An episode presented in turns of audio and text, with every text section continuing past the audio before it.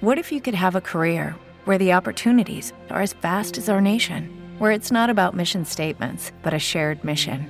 At U.S. Customs and Border Protection, we go beyond to protect more than borders from ship to shore, air to ground. Cities to local communities, CBP agents and officers are keeping people safe. Join U.S. Customs and Border Protection and go beyond for something far greater than yourself. Learn more at cbp.gov/careers. With the Lucky Land slots, you can get lucky just about anywhere. This is your captain speaking. Uh, we've got clear runway and the weather's fine, but we're just going to circle up here a while and uh, get lucky. No, no, nothing like that. It's just these cash prizes add up quick. So I suggest you sit back, keep your tray table upright, and start getting lucky. Play for free at LuckyLandSlots.com. Are you feeling lucky? No purchase necessary. Void where prohibited by law. 18 plus terms and conditions apply. See website for details. A voluntad de quién sirves, de ti misma, de tus amigos, de la cultura, ¿a quién buscas agradar? Cuando hablamos de los cristianos siendo dulos, siervos, esclavos, ¿quién es nuestro amo? Nuestro amo es Jesucristo. Esto es una imagen de nuestra relación con Jesús como nuestro Señor.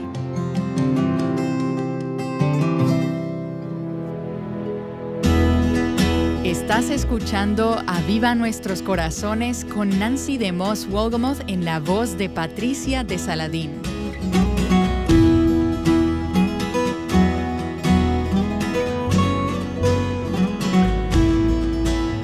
De nosotras vivimos como tratando de crear biografías impresionantes, pero hay algo muy importante que olvidamos con demasiada frecuencia, el concepto del servicio. En la serie a la que damos inicio hoy, Nancy nos trae una perspectiva del tipo de grandeza que debemos perseguir en el reino de Dios. ¿Cuántas de ustedes han tenido que llenar un currículum o han ido a una entrevista de trabajo? Bueno, la mayoría de nosotras seguramente. Si tuvieras que llenar esa solicitud o el currículum, probablemente querrían saber tus cualificaciones para ese trabajo. ¿Qué has hecho? ¿Qué sabes hacer?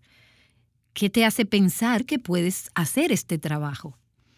Tal vez has estado en una posición, como yo, de contratar a alguien para trabajar en tu compañía o en tu empresa o en la organización donde trabajas y quieres saber de ese solicitante qué cualificaciones tiene. ¿Puede hacer este trabajo? Existen ciertos requisitos que debes buscar cuando vas a contratar a alguien. Si has elegido un esposo, aquellas de ustedes que están casadas, hubo ciertos requisitos que estabas buscando. Es probable que desde el momento que tenían como cuatro años de edad, tenían ya una idea. Así es como quiero que sea el hombre con quien me case. Estos son los requisitos. Se buscan ciertas cualidades. Se buscan ciertas cualidades en un líder. Cuando elegimos el presidente de nuestro país, por ejemplo, quisiéramos que tenga ciertas cualidades. Cuando eliges un pastor para tu iglesia, quieres que él tenga ciertas cualidades. Y si vas a tener un matrimonio exitoso, en la preparación para el matrimonio, hay ciertas cualidades que debes exhibir en ese matrimonio. Hay ciertas cualidades que necesitan en una iglesia y en las personas en una iglesia si van a tener una iglesia saludable y funcional. Pero hoy quiero hablar, ya sea en el trabajo o en la casa o en la iglesia, sobre una cualidad que determina si alguien va a ser realmente grande. De hecho, creo que esta es la mayor cualidad para poner a alguien en el camino hacia la verdadera grandeza. Es una cualidad que probablemente no aparece en la mayoría de las solicitudes o en la mayoría de los currículums.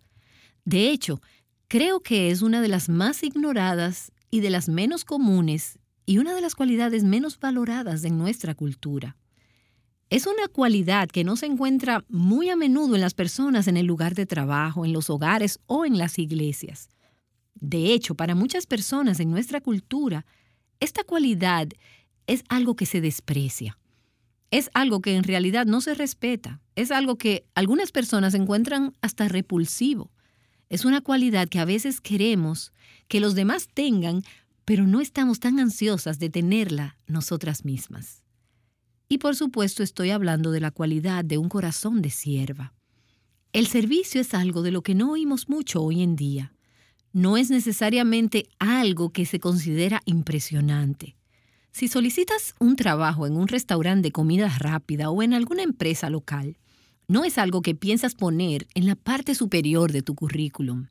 Yo soy una sierva, yo soy una servidora, he desarrollado la cualidad del servicio. No es algo que se considera impresionante. La gente quiere saber si eres un líder, o si tienes logros. Pero creo que el servicio, el tener un corazón de sierva, es imprescindible para tener un buen desempeño en cualquier rol que tengas en la vida. En nuestra cultura estamos mucho más enfocados en el éxito que en servir. Estamos más enfocados en celebridades que en siervos. Observa a las personas que están en las noticias, la gente que está en las revistas, esas son las celebridades, las estrellas, las personas que tienen todo tipo de logros. No solemos sacar a la luz a alguien porque es un gran servidor. A menudo los servidores son las personas que están detrás de la escena. No están en la mira, nadie los toma en cuenta. Son personas que no se dan a conocer. ¿Quién quiere ser una sierva?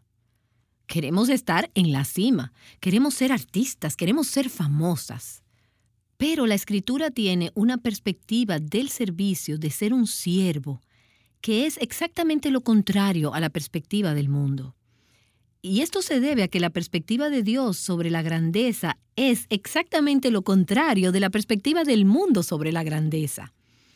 Ahora vamos a dar una pequeña lección de griego, muy simple, porque yo no sé mucho griego. En realidad mis antepasados fueron griegos, pero yo no hablo griego. Pero vamos a dar una pequeña y sencilla lección de griego en esta serie. Vamos a hablar de dos palabras diferentes en el Nuevo Testamento, en el griego, que al abrir tu Biblia en español las encontrarás traducidas como siervo o servir. Hay dos grupos de palabras importantes en el Nuevo Testamento en griego que se han traducido como siervo.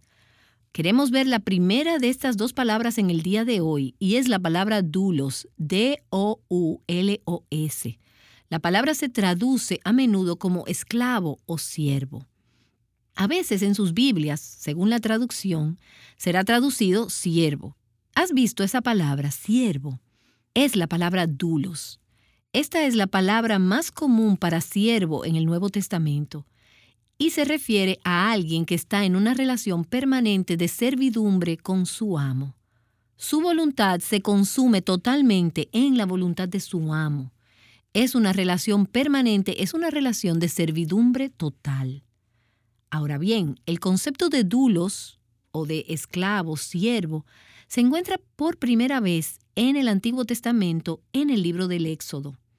Si tienes tu Biblia, te animo a abrirla en Éxodo capítulo 21.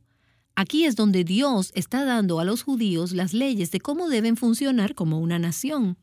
Las leyes civiles, las leyes relacionales, las leyes de empleo, leyes prácticas para trabajar juntos como una nación.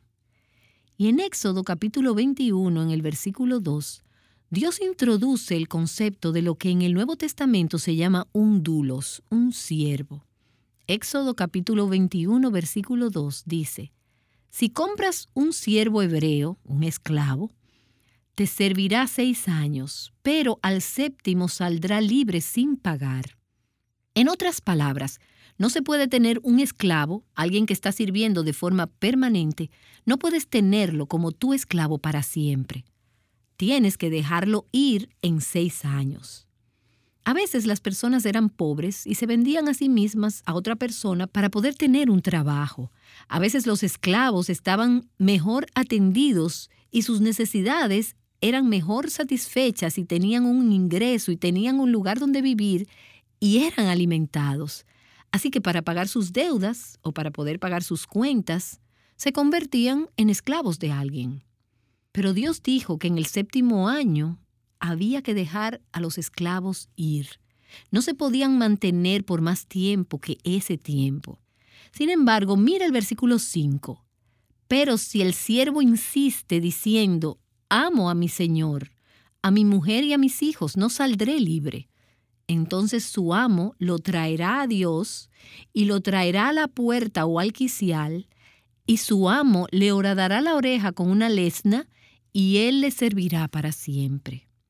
Esta es la primera referencia, creo, que se encuentra en las escrituras de orejas perforadas. ¿Cómo fue que empezó eso? Orejas perforadas, todo eso empezó con el asunto de ser siervos. Esto es lo que sucedió. El esclavo iba a ser capaz de ser libre y de irse, pero en este caso, el esclavo dijo, no, yo estoy bien aquí, estoy mejor aquí de lo que estaría en cualquier otro lugar tengo un trabajo, tengo un ingreso, yo no quiero irme. Así que él iba a su amo y le decía, yo quiero trabajar para usted por el resto de mi vida. Ahora, realmente tienes que confiar en alguien para hacer este tipo de compromiso. Piensa en cualquier trabajo que tienes ahora. Es probable que no quieras trabajar allí por el resto de tu vida. Pero este esclavo diría, quiero trabajar para este hombre porque tengo una relación con él, yo lo amo. Y esto no me parece como esclavitud. Él está satisfaciendo mis necesidades, Él está proveyendo para mí, está proveyendo para mi familia. Así que quiero hacer un compromiso de por vida para servir a este amo.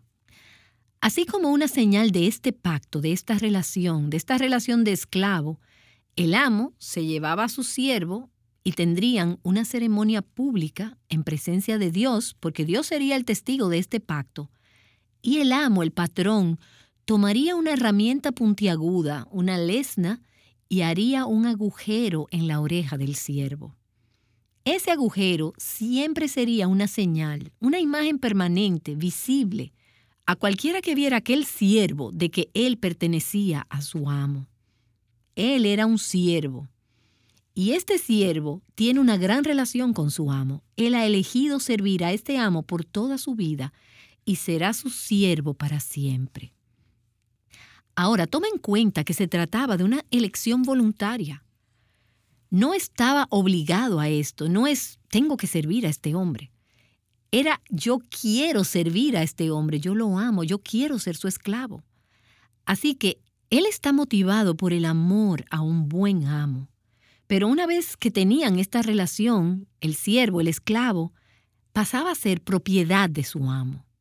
Ya no te perteneces a ti mismo nunca más, ahora le perteneces a otra persona. Eso significa que este esclavo ya no era libre de hacer lo que él quisiera hacer. Él no podía decidir cuántas horas trabajar, qué días trabajar o qué puestos de trabajo desempeñaría. Cualquier cosa que su amo decía, eso era lo que él hacía. Toda su razón de vivir como un esclavo era cumplir los deseos, los anhelos y la dirección de su amo. Es una relación permanente de la que estamos hablando. No se puede entrar en esto y seis meses después decir, mm, he cambiado de opinión. Ahora tienes ese agujero en la oreja para recordarte que esto es permanente. Yo pertenezco a este amo, no hay vuelta atrás. Si piensas en huir del trabajo, si piensas en cambiar de opinión, ya tienes esa marca visible de propiedad en tu oreja para toda la vida. Todo el mundo puede verla, tu amo puede verla, tus amigos pueden verla, tu familia puede verla. Todo el mundo sabe ahora que esta persona es un siervo, libremente elegido, él ama a su amo y eso probablemente significa que tiene un buen amo. Lo que quiero decir es esto, no harías esto, no te convertirías en un esclavo de alguien que fuera un amo cruel, o alguien que no te alimentara o que no satisfaciera tus necesidades o que no te pagara correctamente. Ese agujero en la oreja indicaba no solo quién tú eras, sino que también decía algo acerca de ese amo. Que es bueno, yo lo amo, es un buen hombre, por lo que se refleja positivamente en el amo. Servir como esclavo tiene un énfasis, esta idea de esclavitud tiene un énfasis de sometimiento, de sujeción y de relación, el sometimiento de mi voluntad a otro. Y cuando hablamos de los cristianos siendo dulos, siervos, esclavos, ¿quién es nuestro amo? Nuestro amo es Jesucristo. Esto es una imagen de nuestra relación con Jesús como nuestro Señor. Así que a través de todo el Nuevo Testamento encontramos a los siervos de Dios hablando de sí mismos como siervos o esclavos de Jesucristo. Hoy en día nosotras no pensamos en un esclavo o en un siervo como una posición exaltada, elevada o algo que alguien pudiera aspirar a ser. Pero en el Nuevo Testamento los que servían, los que ministraban para el Señor, consideraban que era un privilegio, un llamamiento alto y santo ser un siervo de Jesucristo. Así que cuando leas a través de las epístolas del Nuevo Testamento, observa cuántas veces los autores se identifican a sí mismos, dan sus biografías. Ahora, la mayoría de la gente no pondría en su biografía, yo soy un esclavo, yo soy un siervo. ¿Qué es lo grande de eso? Los discípulos pensaban que sí era gran cosa. Eso es todo lo que ellos querían ser. Ellos querían ser siervos. En Romanos capítulo 1, versículo 1, Pablo dice, soy un siervo de Cristo Jesús. Una cosa era ser apóstol, ser llamado, pero él dijo, yo soy un siervo de Cristo Jesús.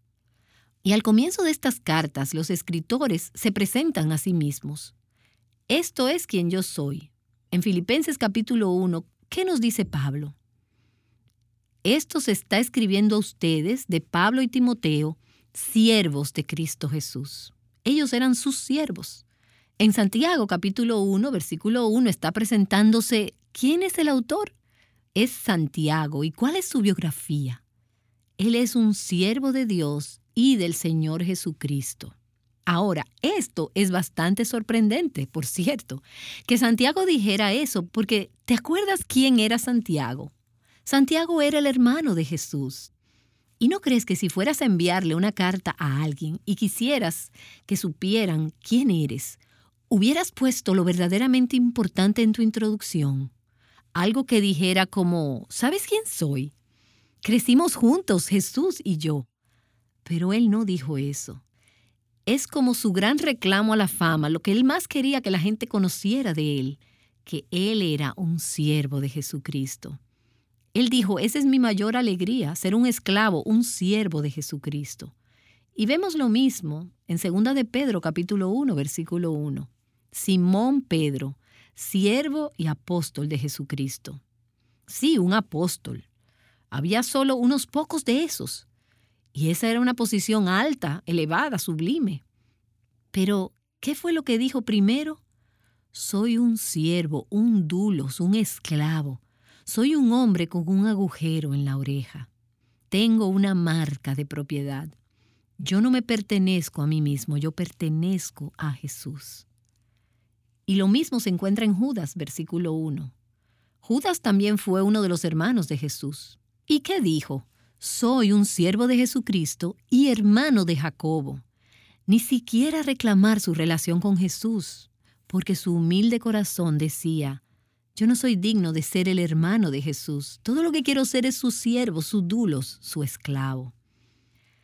Recuerdo haber conocido a un hombre hace varios años llamado Joseph Song. Este hombre es un hombre brillante. Él creció en Rumania, él es rumano. Fue durante muchos años un pastor en Rumania antes de la revolución. Y en Rumania comunista él sirvió al Señor y tuvo muchas experiencias difíciles y dolorosas allí. Él fue perseguido por su fe y él fue educado en Oxford. Este hombre es un erudito, muy inteligente, muy elocuente. Es uno de esos hombres que cuando lo escuchas dice, wow, este hombre es brillante. Y él vino a hablar a nuestro personal un día aquí. Y él había sido exiliado de Rumania por su fe. Posteriormente ya lo han dejado regresar, pero en ese momento él estaba viviendo en el exilio en los Estados Unidos. Y vino a hablar a nuestro ministerio y le preguntamos al principio, ¿cómo le gustaría ser presentado? Y por lo general, cuando la gente me hace esa pregunta, les entregamos un resumen biográfico que dice lo que has hecho, dónde has estado, dónde has hablado, la cantidad de libros que has escrito y cuáles son tus logros. Pero Joseph Song dijo, yo solo quiero ser presentado como un esclavo de Jesucristo. Nada más importa. Yo soy su dulos, yo soy su siervo. Y también conoces la historia de María de Nazaret. Cuando el ángel se acercó a ella como una joven adolescente preparándose para casarse, ella estaba esperando tener su boda y tener una familia y ser la esposa de José. Pero cuando el ángel se acercó a ella y le dijo, María, tenemos un plan diferente para tu vida en el cielo. Dios tiene un plan para tu vida y este es el plan. Vas a tener un hijo y él va a ser el hijo de Dios. María tuvo esta increíble conversación con el ángel y ella le dice, ¿cómo puede ser esto? Nunca he tenido relaciones íntimas con un hombre. ¿Cómo puedo tener un hijo? Y el ángel le dijo, el Espíritu Santo va a hacer esto. Es el poder de Dios que va a hacer que esto sea posible. Y cuando María responde a este reto increíble, este llamado que Dios ha puesto en su vida, esta cosa imposible que Dios le pedía que hiciera, ¿cómo respondió ella? Puedes leer sobre esto en Lucas capítulo 1, versículo 38. Y este es uno de mis versículos de vida. Es el versículo que yo quiero que sea verdad en mis respuestas al Señor. María le dijo al ángel, He aquí la sierva del Señor. Y esa es la forma femenina de la palabra dulos. Yo soy sierva del Señor. Yo soy una mujer con un agujero en la oreja. Yo soy su esclava hágase conmigo conforme a tu palabra. ¿Y qué estaba diciendo María? ¿Sabes qué? Mi vida no es mía. Esta era una joven adolescente. Y a las jóvenes que nos escuchan, déjenme decirles, no eres demasiado joven para decirle sí al Señor. Ahora es el momento para decirle sí al Señor en tu vida. María fue bendecida por el resto de su vida porque como una joven adolescente dijo, soy la sierva del Señor, soy su dulos, soy su esclava, estoy dispuesta a que Dios haga lo que quiera hacer con mi vida. Mi vida no es mía, no es mía para elegir, no son mis planes, son los planes de Dios. Señor, ¿quieres que me case? Me caso. ¿Quieres que sea soltera? Voy a ser soltera. ¿Quieres que vaya a una escuela cristiana? ¿Quieres que sea educada en casa? ¿Quieres que vaya aquí? ¿Quieres que haga esto? ¿Quieres que responda de esta manera? Voy a hacer lo que quieras que haga. Esa es la relación de un dulos con su amo. Y en nuestro ministerio tenemos un lema que tratamos de conservar ante nuestro personal. Y es la manera en que tratamos de responder cuando se nos piden cosas.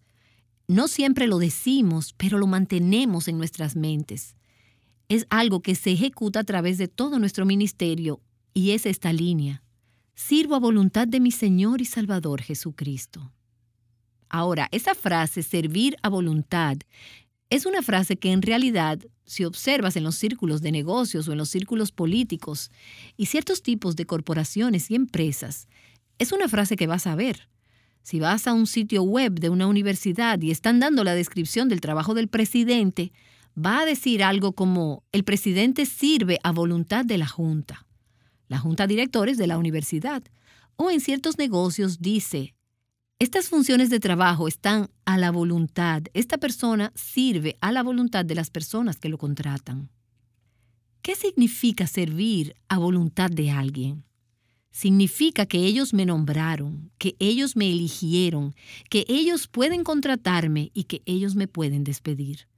Ellos pueden usarme y pueden disponer de mí. Me pueden enviar a donde quieran. No está en mí decir lo que voy a hacer. Sirvo a voluntad de la persona que me eligió. Esa es la actitud del corazón de un dulos. Sirvo a voluntad de mi Señor y Salvador Jesucristo. ¿A voluntad de quién sirves? ¿De ti misma? ¿De tus amigos? ¿Las multitudes? ¿La cultura? ¿A quién obedeces? ¿A quién sigues? ¿A quién buscas agradar? ¿A voluntad de quién sirvo yo? De aviva nuestros corazones, nuestros jefes, nuestros oyentes, personas que leen mis libros. Son ellos los que guían mi vida. Quiero servir a voluntad de mi Señor y Salvador Jesucristo. Lo que Él diga es lo que yo voy a hacer. Él es mi amo, yo soy su dulos He aquí la esclava del Señor, que sea conmigo como Él ha dicho.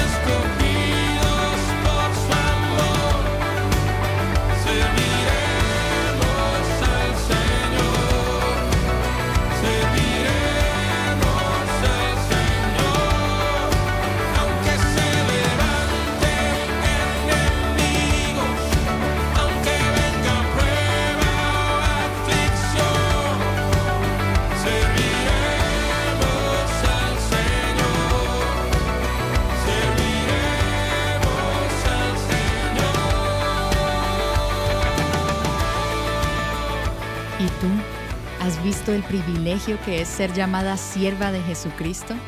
¿Es su voluntad la que quieres hacer o la tuya? Nancy nos ha estado ayudando a reflexionar en estas cosas en este primer mensaje de la serie titulada Sirve como el Salvador. Luego de escuchar esta enseñanza, una oyente nos escribió diciendo, voy a comenzar esta nueva serie que abre mis ojos aún más en la comprensión de lo que es un verdadero siervo. Mi máximo ejemplo es el Señor Jesús, que dejando su trono de gloria se despojó a sí mismo tomando forma de siervo. Seguimos aprendiendo. Amén. Y hablando del ejemplo de Jesús, precisamente hoy comenzamos a leer el Evangelio de Lucas en nuestro reto Mujer Verdadera 365. Los capítulos para hoy son el 1 y el 2. Si no conoces acerca de este reto, entérate de los detalles en avivanuestroscorazones.com. ¿Has sentido que Dios pide más cosas de ti que lo que pide de otras personas? Mañana Nancy te dará una perspectiva importante sobre esto, así que asegúrate de acompañarnos. Aquí está ella de regreso con nosotras para cerrar en oración. Gracias Señor por ser un amo increíble. Eres un Señor bueno y te amamos y queremos servirte con todo nuestro corazón y con toda nuestra vida por el resto de nuestra vida, para servir a voluntad de nuestro Señor y Salvador Jesucristo. Es un honor increíble, Señor, ser tus siervas, ser tus esclavas, ser dulos del Señor. Te pido, Señor, te ruego que vivamos y sirvamos como mujeres con un agujero en nuestras orejas, para que todo el mundo sepa que tenemos esta marca de propiedad.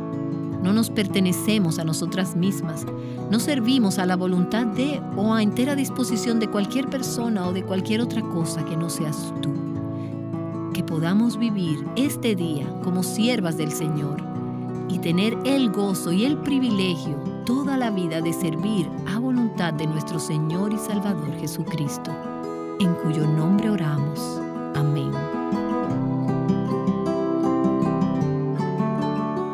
Adornando el Evangelio juntas, Aviva Nuestros Corazones es un ministerio de alcance de Revive Our Hearts. Lucky Land Casino asking people what's the weirdest place you've gotten lucky? Lucky? In line at the deli, I guess? Aha, in my dentist's office. More than once, actually. Do I have to say? Yes, you do. In the car before my kids' PTA meeting. Really? Yes. Excuse me, what's the weirdest place you've gotten lucky? I never win and tell. Well, there you have it. You can get lucky anywhere playing at LuckyLandSlots.com. Play for free right now. Are you feeling lucky? No purchase necessary. Void where prohibited by law. 18 plus. Terms and conditions apply. See website for details. Dale más potencia a tu primavera con The Home Depot. Obtén una potencia similar a la de la gasolina para podar, recortar y soplar con el sistema OnePlus de 18 voltios de Ryobi desde solo 89 dólares. Potencia para podar un tercio de un acre con una carga. Potencia para recortar el césped que dura hasta dos horas. Y fuerza de soplado de 110 millas por hora. Todo con una batería intercambiable. Llévate el sistema inalámbrico OnePlus de 18 voltios de Ryobi. Solo en The Home Depot. Haces más. Logras más.